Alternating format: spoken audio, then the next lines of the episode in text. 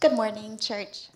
Um, today I get the opportunity to read our scripture reading, which comes from the book of Nehemiah, chapter 1, and I'm going to read verses 1 to 11.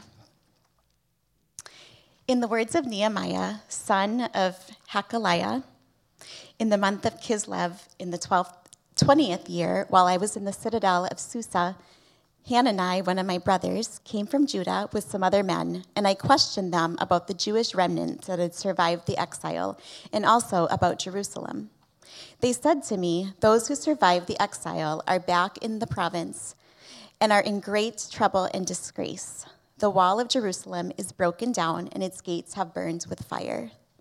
When I heard these things, I sat down and wept. For some days I mourned and fasted and prayed before the Lord, before the God of heaven.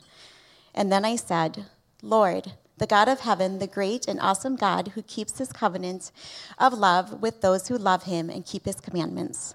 Let your ear be attentive and your eyes open to hear the prayer your servant is praying before you day and night for your servants, the people of Israel. I confess the sins we Israelites, including myself and my father's family, have committed against you. We have acted wickedly towards you. We have not obeyed the commands, decrees, and laws you gave your servant Moses. Remember the instruction you gave your servant Moses, saying, If you are unfaithful, I will scatter you among the nations. But if you return to me and obey my commands, then even if your exiled people are in the farthest horizon, I will gather them from there and bring them to the place I have chosen as a dwelling for my name. They are your servants and your people, whom you redeemed by your great strength and mighty hand. Lord, let your ear be attentive to the prayer of the servant, your servants, and to the prayer of your servants who delight in revering your name. Give your servant success today by granting him favor in the presence of this man. I was a cupbearer to the king. Thank you, Kara. Good morning. If we haven't had a chance to talk today, I'm Rob, and I love breakfast. I don't know about you guys, but there is probably not a breakfast that I have met that I don't like. And I was eating Honey Nut Cheerios uh, a week ago, I think, or so, and I admit that I still read the box sometimes. Uh, and so on the back of the Honey Nut Cheerios box, I promise there's a point, is uh, Rob Gronkowski, Lucy Hale, actress from Pretty Little Liars, and uh, Michael B. Johnson, who was in Black Panther. And each of them are these stars that are raising money for their foundations, whether it's Cruelty to Animals or Youth Sports Foundation or even uh, this uh, Feeding America program. And there's been 15, as of, I think, November or uh, October. That's the month that comes before November. There's been like 15,000, no, 15 million Buzzcoin donated. I mean, that's some number that makes no sense to me. But, you know, there's this big thing that's going on about how they can raise this money. And the point that I'm trying to make is that we hear these things and see these things so often that I think what happens is we see the superstars and the actors and the actresses or the rich or the beautiful, and we think, well, they're the ones that can make a difference, not me. So I guess I'll just complain about it or sit down about it or worry about it. But I couldn't possibly do anything. And what I love about this story in Nehemiah is that Nehemiah is just this ordinary person. He's not a king like David. He's not a governor like Zerubbabel, who we saw um, a couple weeks ago. He's not a priest like Ezra, that we talked about last week. He's not a prophet like Moses or Malachi or Jeremiah. He's, he's really uh, he's a cupbearer He's a glorified butler. And he's just a normal person. And what I love about that is that God specializes in working with ordinary people. You and me, and all of us. And today, as we continue our series called Restoring What's Broken, we're going to look at what it means when we can plug into and discover God's passion and the power of God's passion. So, Kara read that Nehemiah is the son of Hakaliah in the month of Kislev in the 20th year. And if you're like, ah, you lost me at Nehemiah. Um, me too. So Kislev is the ninth month in the Jewish calendar. Uh, the Jewish calendar, I believe, has 10 months out of the year. So it's November-ish, December-ish. So when we're like celebrating Thanksgiving and Christmas, they're not, because Jesus hasn't come yet, but um, it's called Kislev. And the 20th year is the 20th year in the king's reign. The king at the time was Artaxerxes. He's the, the ruler of the most powerful empire in the world at the time, Persia. And it's 444 or 445 BC, if you're like, ooh, that's interesting. Uh, Susa is, we'll put it on the map, it's, in, it's just by the Persian Gulf, it's in modern day uh, Iran it's just north of the Persian Gulf. It's just east of ancient Babylon and uh, modern day Baghdad. So that's where Susa is. There's kind of two capitals in the Persian Empire. Susa is one of those capitals, and it's the place of the, of the winter, it's the site of the winter palace of the king. So, you know, the king goes to several places, and at the time, the Jews have been scattered throughout all the area, and uh, Esther has been a generation before Nehemiah. Esther was this Jewish woman in exile who became the queen and figured out how to do this thing that we call um, the, the way of the exile. It's how these people that have been called by God or identify with God can, can live and serve in a kingdom that's not theirs, in an empire that they might even disagree with, how they can actually look out for the good of the people around them, their neighbors, which might look really different than them, but yet always remain loyal to the God that they love, that they believe in, even if no one else knows. So I want you to hear that tension. You don't have to be fabulous. You don't have to be rich. You don't have to be beautiful, but you do have to step into that tension. How do I live in a kingdom that I might disagree with? How do I serve it? How do I seek the peace of the people around, the neighbors, and yet always remain loyal to God? And so here we have Nehemiah. He's not a warrior, he's not a military general, he's not a, he's not a priest. He's this, he's this cupbearer that really any of us, any of us could be, because the cupbearer is just one who brings a drink. Jesus says, Anyone who brings a cold cup of water in my name is with me. That's a cupbearer. But more specifically, a cupbearer is someone who is over all of the things that the king would drink, whether it's wine or water, making sure it not only tastes right or goes with the meal, but is not poisoned either. So that's kind of a big deal. Now, inhale this, but do not touch. I smell nothing. What you do not smell, it's called iocane powder. It's odorless, tasteless, dissolves instantly in water, in any liquid, and it's among the more deadly poisons known to man. So you might want to build up your immunity to iocane powder for a few years if, you know, you're a cupbearer. Otherwise, you're like, what in the world? So cupbearers have this influence and access to the king or queen.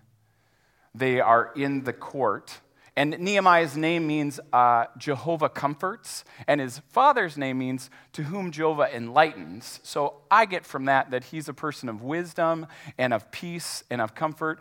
And so he'd probably make an excellent counselor or advisor. And I think he's trying to live into this tension of living and serving and seeking the peace of an empire that I might disagree with, yet always remaining loyal to God. And so he's going about that. It's his ordinary days when Nehemiah meets his brother and some people who've just returned from his town of ancestry. He asks about the people, he asks about the, the trip, and they say, The walls are broken down, the people are in distress, things are not good. Now, city walls at the time, there is no police force for each of these cities. So the walls of the city provide a security and a protection around them. Every major city or capital would have these around. And the walls of Jerusalem have been torn down for 140 years. Not only is that a disgrace, it just leaves them very vulnerable in a time where empires and kingdoms are transitioning. So think about it though. Nehemiah is serving a king and a kingdom where he has comfort and status and influence. My guess is that some of you serve in places where you have status and influence, maybe even comfort. nice cushy chair, a window to look out.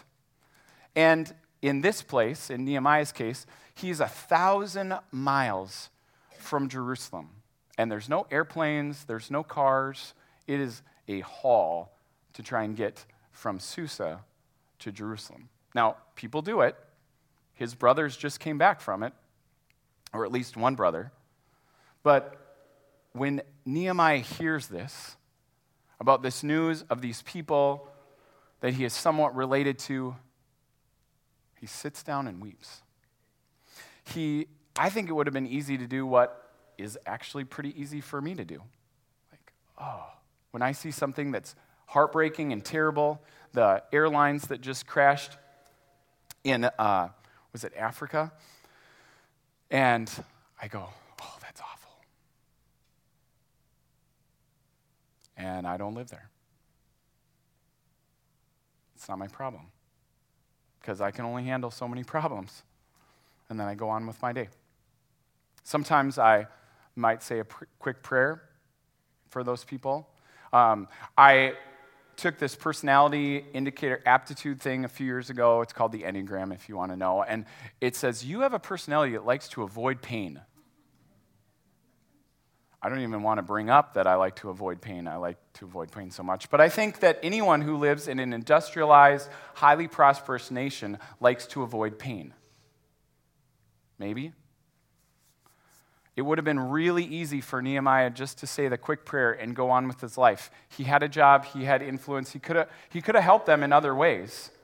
If he lived today, he probably could have written a really detailed Facebook post or social media post about how terrible the problem is. It would have been a nice, you know, rant. He could have put a good picture up that had a filter that showed that he cared and then gone back to his life. He could have started a GoFundMe page, been the first one to, you know, send the donation. And please don't hear that I'm I'm slightly making fun of, but I'm not these aren't bad things. But they're all ways that we can slightly come up to the problem and actually never let it penetrate our heart. See, if we want to discover God's passions, his dreams for the world, and what he cares about, and the power that's in that, we have to stop and weep. That's what Nehemiah does. He lets the problem actually penetrate his heart. He's just an ordinary guy who's in a place of influence who actually stops. And it changes from this ordinary day to this extraordinary moment. Now, the Greeks who actually conquer the Persians and take over as the most powerful empire in about 100 years from where we're at in the story right now. The Greeks had two words for time. One of them was chronos, it's where we get the word chronograph, it's a fancy word for stopwatch. And it's the word that's used for the measuring of time, whether in days or minutes or months or years. It's ordinary time. But then the other word for the Greeks had for time is this word kairos. Now, kairos is a moment in time that's so significant that you can't actually measure it by minutes. When you discover like who you are and what you are meant to do in the world, that's a kairos moment. If you've had the privilege of holding a child for the first time, your child for the first time, that is a kairos moment. If you find the person that you're like, this is the person I want to spend the rest of my life with, kairos moment when you discover that you're not the only person in the world who thinks like you or loves like you, and you have a family that goes beyond your blood, it's a kairos moment. And when you start to see these in the Bible, when you start to understand what they are, you can see them all over the Bible and all over your life. I mean, it was just a, a chronos day when Moses was shepherding his sheep. But it became this kairos moment when he saw the bush that didn't burn up and he heard from God that he was now going to shepherd a people. It was uh, ordinary Chronos day when Peter and Andrew and James and John were, were mending their nets after this night of failed fishing. And yet it became this kairos moment when Jesus called them to fish for people.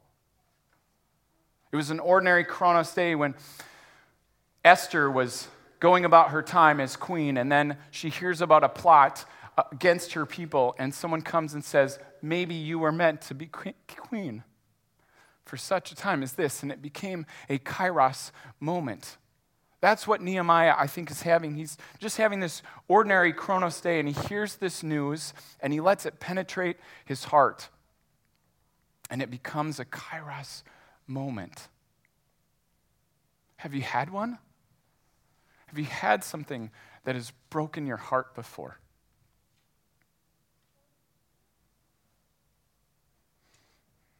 I know some of you who have. People who don't have access to college funding because of their socioeconomic status or their race. So you start a fund especially for those kids. That's a kairos moment. Or when we started this church, we met with the neighborhood, um, the school right over here, and we talked to the social worker and we said, What are the challenges? What are the students like? Well, some of these kids go to school hungry. Um, and, you know, they're either they don't qualify or their, their parents won't go through the shame of filling out the form to, to make sure that they have the right access to food. All right, so we started Food on the First, and every month for eight years, you have donated be- around 100 pounds of food or gift cards. And that has gone to that school to go into a food locker so that every kid, no matter what, any kid for any reason, can go grab that with no shame, with no judgment. Uh, it, some of you know Leanne. It broke Leanne's heart that, that girls couldn't share their stories of trauma or abuse or loneliness. She, ra- she found a charity. She's like, this is not okay. Somebody has to do something. She found a chariot, uh, uh, organization called Chariots of Hope that was doing that or similar work. And she raised money. She went there, and for two months, she taught girls how to share their story, and then she listened to their stories. And right now, she's back. They, they brought her back this time to do it again with a few other schools and orphanages. What breaks your heart? And do you let it break your heart? You know, it still breaks my heart that people are burned or bored by religion. Or that people think that they have to be fake in order to come to church, like they have it all together. Or that they could sit on the sidelines of their life and think that that's going to provide this path of transformation and restoration. What breaks your heart? You know, Christine talked about each of her kids having someone. You know that over 80% of people who follow Christ do so between choose to do so between the ages of 4 and 14. And then re, new research is showing that almost half of those kids will choose to reject that faith or, or fall away from that faith in college. And one of the biggest things she talked about is healthy adults. I call them the high five. Five adults, you know, sometimes they can be your parents, but let's be honest, sometimes we're not the best people. Um, five adults to pray for, listen to, and encourage children and teens in their faith. So it becomes their faith. And as a dad, I pray that each of my kids have five people. But as your pastor, as your pastor, I need to just say, we need to be one of those five for someone else. We, don't, we can't do it for everybody, but we can do it for somebody. And we had doubled our student ministry leaders from last year to this year. And in the last two months, we've had two or three of them have to step down or pull back or step away because of various circumstances. That breaks my heart. See, when Nehemiah heard that the walls were damaged, that the people were in distress, he, he just stopped and he wept. But he didn't stop there. He knelt and he prayed. That's what we can do if we want to discover, really discover the passion of God's power or the power of God's passion. We can stop and weep and we can kneel to pray. Because when we pray, it demonstrates prayer and fasting demonstrates dependence, it demonstrates humility because when we see a problem, I don't know about you, but I can get super overwhelmed quick. I know I look like I have it all together because I never cry in front of you, but like seriously, it can be overwhelming. It would have been easy for Nehemiah to say, I'm not a bricklayer, I'm not an engineer, I don't know how to work with stone, I can pour wine. Maybe you've sensed God telling you to do something already in your life, and you're like, hmm, but I'm too young, or I'm just one person, or I'm not qualified, or I don't have what it takes. Those are just lies. Because God plus you is always going to be a majority. No matter who you are, if God is who he says he is, and you're with him, that's going to be a majority. So we bring it to the one who can actually help us with it. When God puts a giant need on you, He's probably wanting it to be bigger than you, so you have to ask for His help. Prayer helps us remember God's promises. That's what Nehemiah was doing. He was acknowledging who God is in his life and how he's worked in the past. And then he found his story in God's story. He realized that they were in a scattered place they were exiled to these far reaches, and that God had talked about that before in Leviticus, in Deuteronomy. All through, God said, I want to bless a people and give them a place where they can demonstrate what it means to be in relationship with me and bless other people. That their neighbors can come to this city of peace and actually find peace.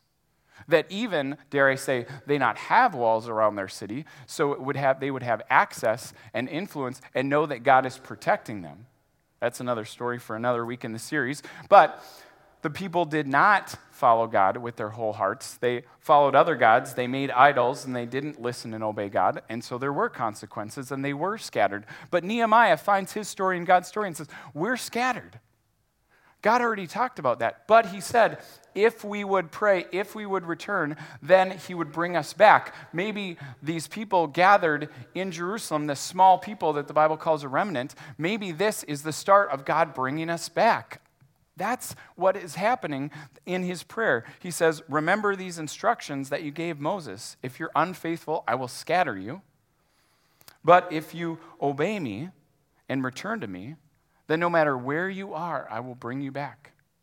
Leviticus 26, Deuteronomy 30, Nehemiah 1. And then he says, Let your ear be attentive to the prayer of your servant by granting him favor in the presence of this man. I was cupbearer to the king. Nehemiah realizes that one of the resources around him is a king that doesn't acknowledge his God, or at least pray to his God as the only and one true God, but he has influence, power, resources. And so he starts praying God, maybe, maybe my relationship with the king is what you want to use. And in, uh, in chapter 2, it says in the month of Nisan, that's the third month, so four months have gone by. When we, when we think about prayer and we think that there's waiting involved in prayer, it's not waiting, it's investing. God is, God is using that in our lives to prepare us for what He has. I firmly believe that. I think Nehemiah took time to kneel and pray, and then he took time to work or wait and walk and pray, and then he took time to work and pray. And we need to stop and weep we need to kneel and pray, but then we need to stand and act because there is going to come a moment where God is going to give an opportunity. He does over and over and over in the story. I think possibly every morning, Nehemiah was saying, Lord, show me today if it's the day that I'm to speak to the king. And if it is, then give me the courage to do it. Open the way up. And weeks go by. He, he mourns, he fasts, he prays, he understands the situation. But then he's then his eyes are open, his ears are open. He's saying, When is it, God? This is not okay. Somebody's got to do something. And then it happens. He goes before the king, he brings the wine, and the king looks at him and says, uh, Nehemiah 2 2, Why are you so sad? You look sick to me. You must be deeply troubled. he said, I was terrified. Because you don't go in front of the king like sad, irritated, whining, with a problem. The king's got enough problems to worry about. He doesn't need your problems. And so if he doesn't like it, he can put you in prison, he can, he can fire you, or technically, I, I think he could execute you. So there's that.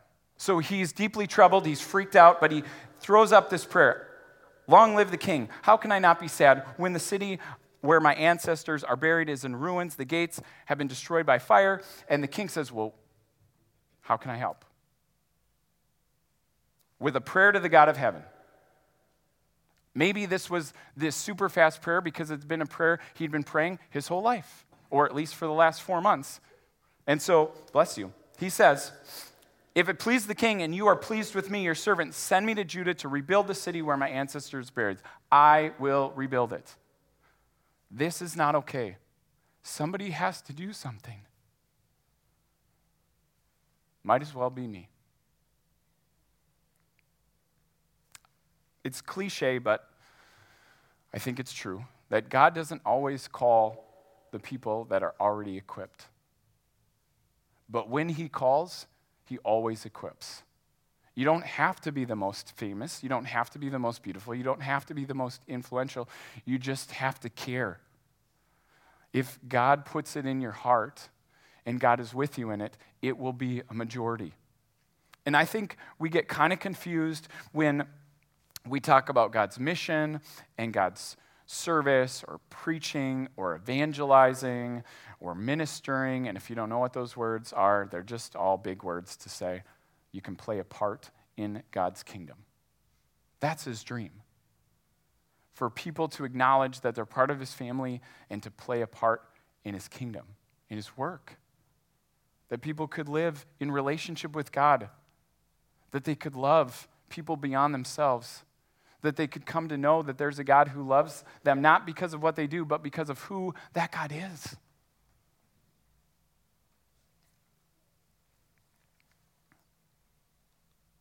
What breaks your heart? What is God already putting there? Because there's all different kinds of ways in the church, but way beyond the church. And we want to be honest, like just as a church, when a need arises, to give you an opportunity to say, God, do you want me to play a part in that? And one of our needs right now is in with our students in a big way. We, we do need a few um, people on our setup team, and we do need a few people in our prayer area. We need a few more kids teachers, but I would say our students are probably our biggest need right now because it's crucial to the life of our faith of our students, but it's also crucial to how they interact together. And so, just a couple more minutes on why that's important, and Don was going to share something. Don, would you come up? So, Christine like gave this little mention of my Brinley, and some of you know that Brinley and the Broughtons have a special relationship. So, there's your setup. Thanks. Uh, about five years ago, see, she's 10, so it would have been about five, right, Kirk? Um, there was a need in um, uh, kids' ministry for uh, fourth and fifth grade, or not fourth and fifth grade, four years old and five year olds. And so got asked to be a part of the of helping out once a month with teaching the kids. And there's this group of kids around this table, and um, most of them very excited, very talkative, challenging for me.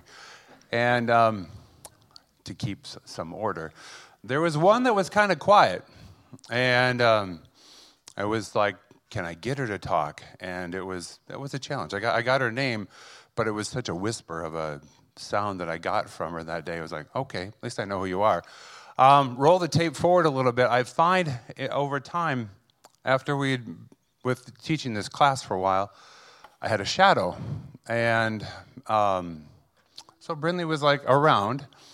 And, and as some of you might know, I kind of, you know, kids are cool and um, fun to hang around. Yeah, right, Chad. And um, a bit of that um, human jungle gym. And over time, we've just, we just, we'd see Brinley and we'd run into Brinley and we'd say hi and we'd hang out. And, and time just kept going on. And Colleen and I um, developed a friendship, a friendship that went farther than just well, you and your crying thing.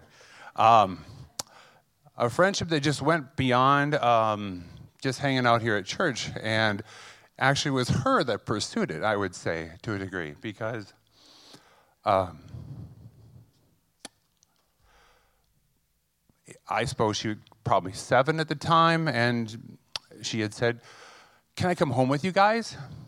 Like, okay. Um, sure, let's do this. And so, over the last three years, even more intently, has been um, apple picking day.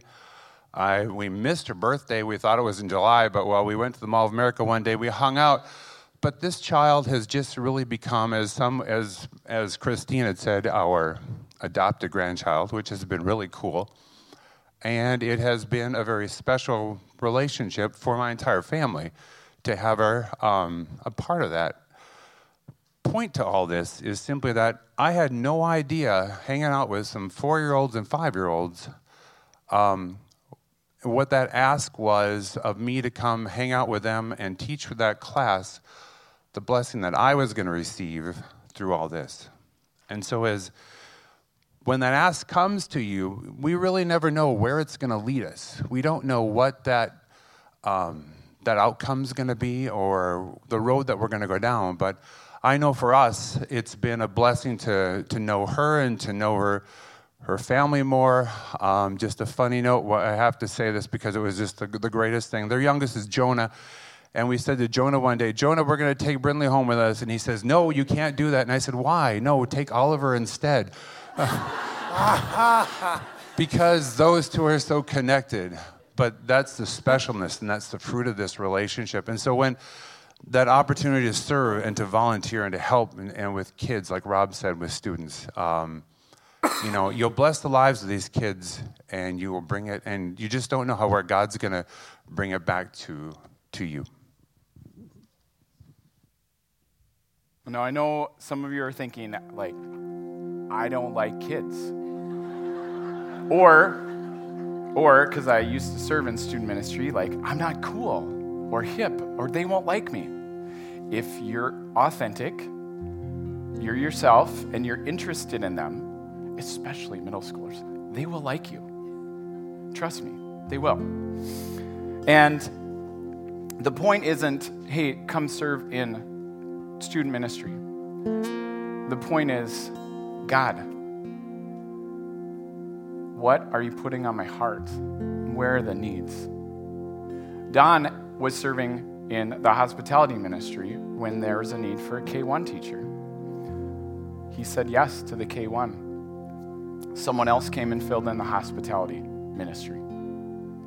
And so, even if you're like, nope, no way, students, not it.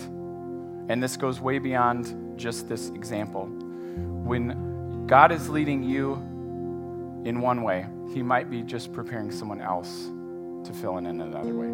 That's the beauty of church and His kingdom. And again, when you get to practice it here, you see it happen all over the world. And it's great because people are like, people that don't know God are, are amazed. They don't see this in every other way. So you get to be an example of what it looks like to be Jesus in the world it's really easy in our culture to avoid suffering or any kind of pain or discomfort. But when we're in a place where we're uncomfortable, God works in amazing ways. And when we're in a place where we're uncomfortable and someone who doesn't know Him is watching, we are in a place of transformation for their life as well as ours.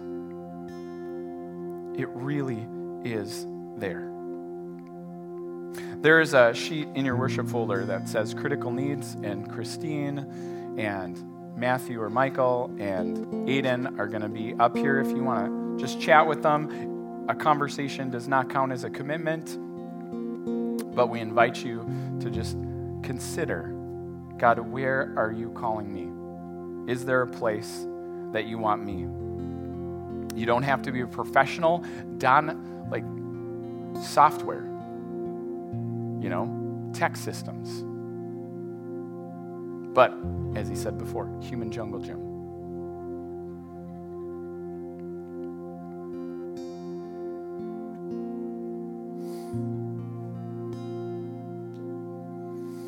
Jacob can tell you what happens when you're an ordinary person and God puts a vision on your heart and you step into it, something inside of you comes alive. As Jacob wrestled with being an orphan, God put a vision in his heart to advocate for orphans. He's been the coordinator of the Orphan Sunday for North Dakota, South Dakota, and Minnesota for the last two years, three years, two years, and just started a, a small group studying the book, Do Something. Everybody can do something. I promise I didn't steal his notes for today, but the God of the universe puts a burden on your heart and you bring it to Him. He might be telling you, you're the person that can do something, no matter how old you are.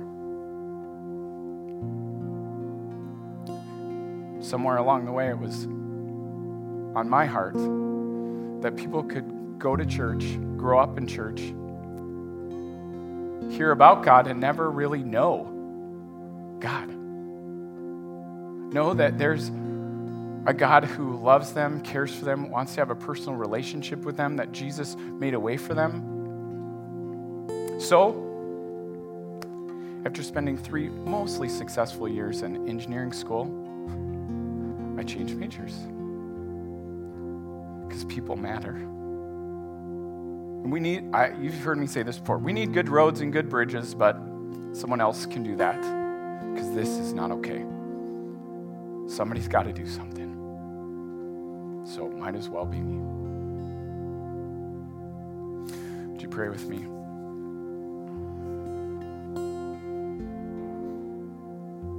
God, we want to be people we even sang a song last week Break our heart for what breaks yours. We want to be people whose hearts beat with you. God, I, I think even people who are far from you long for things that are just and true and right. It's their heart beating towards you and with you. God, we don't want to take up space just to live comfortably or successfully. We want to be people that long and live for something more, to see the world more right, more true, more just, more beautiful, more connected. God, I pray that we would ask that prayer. God, break my heart for what breaks yours.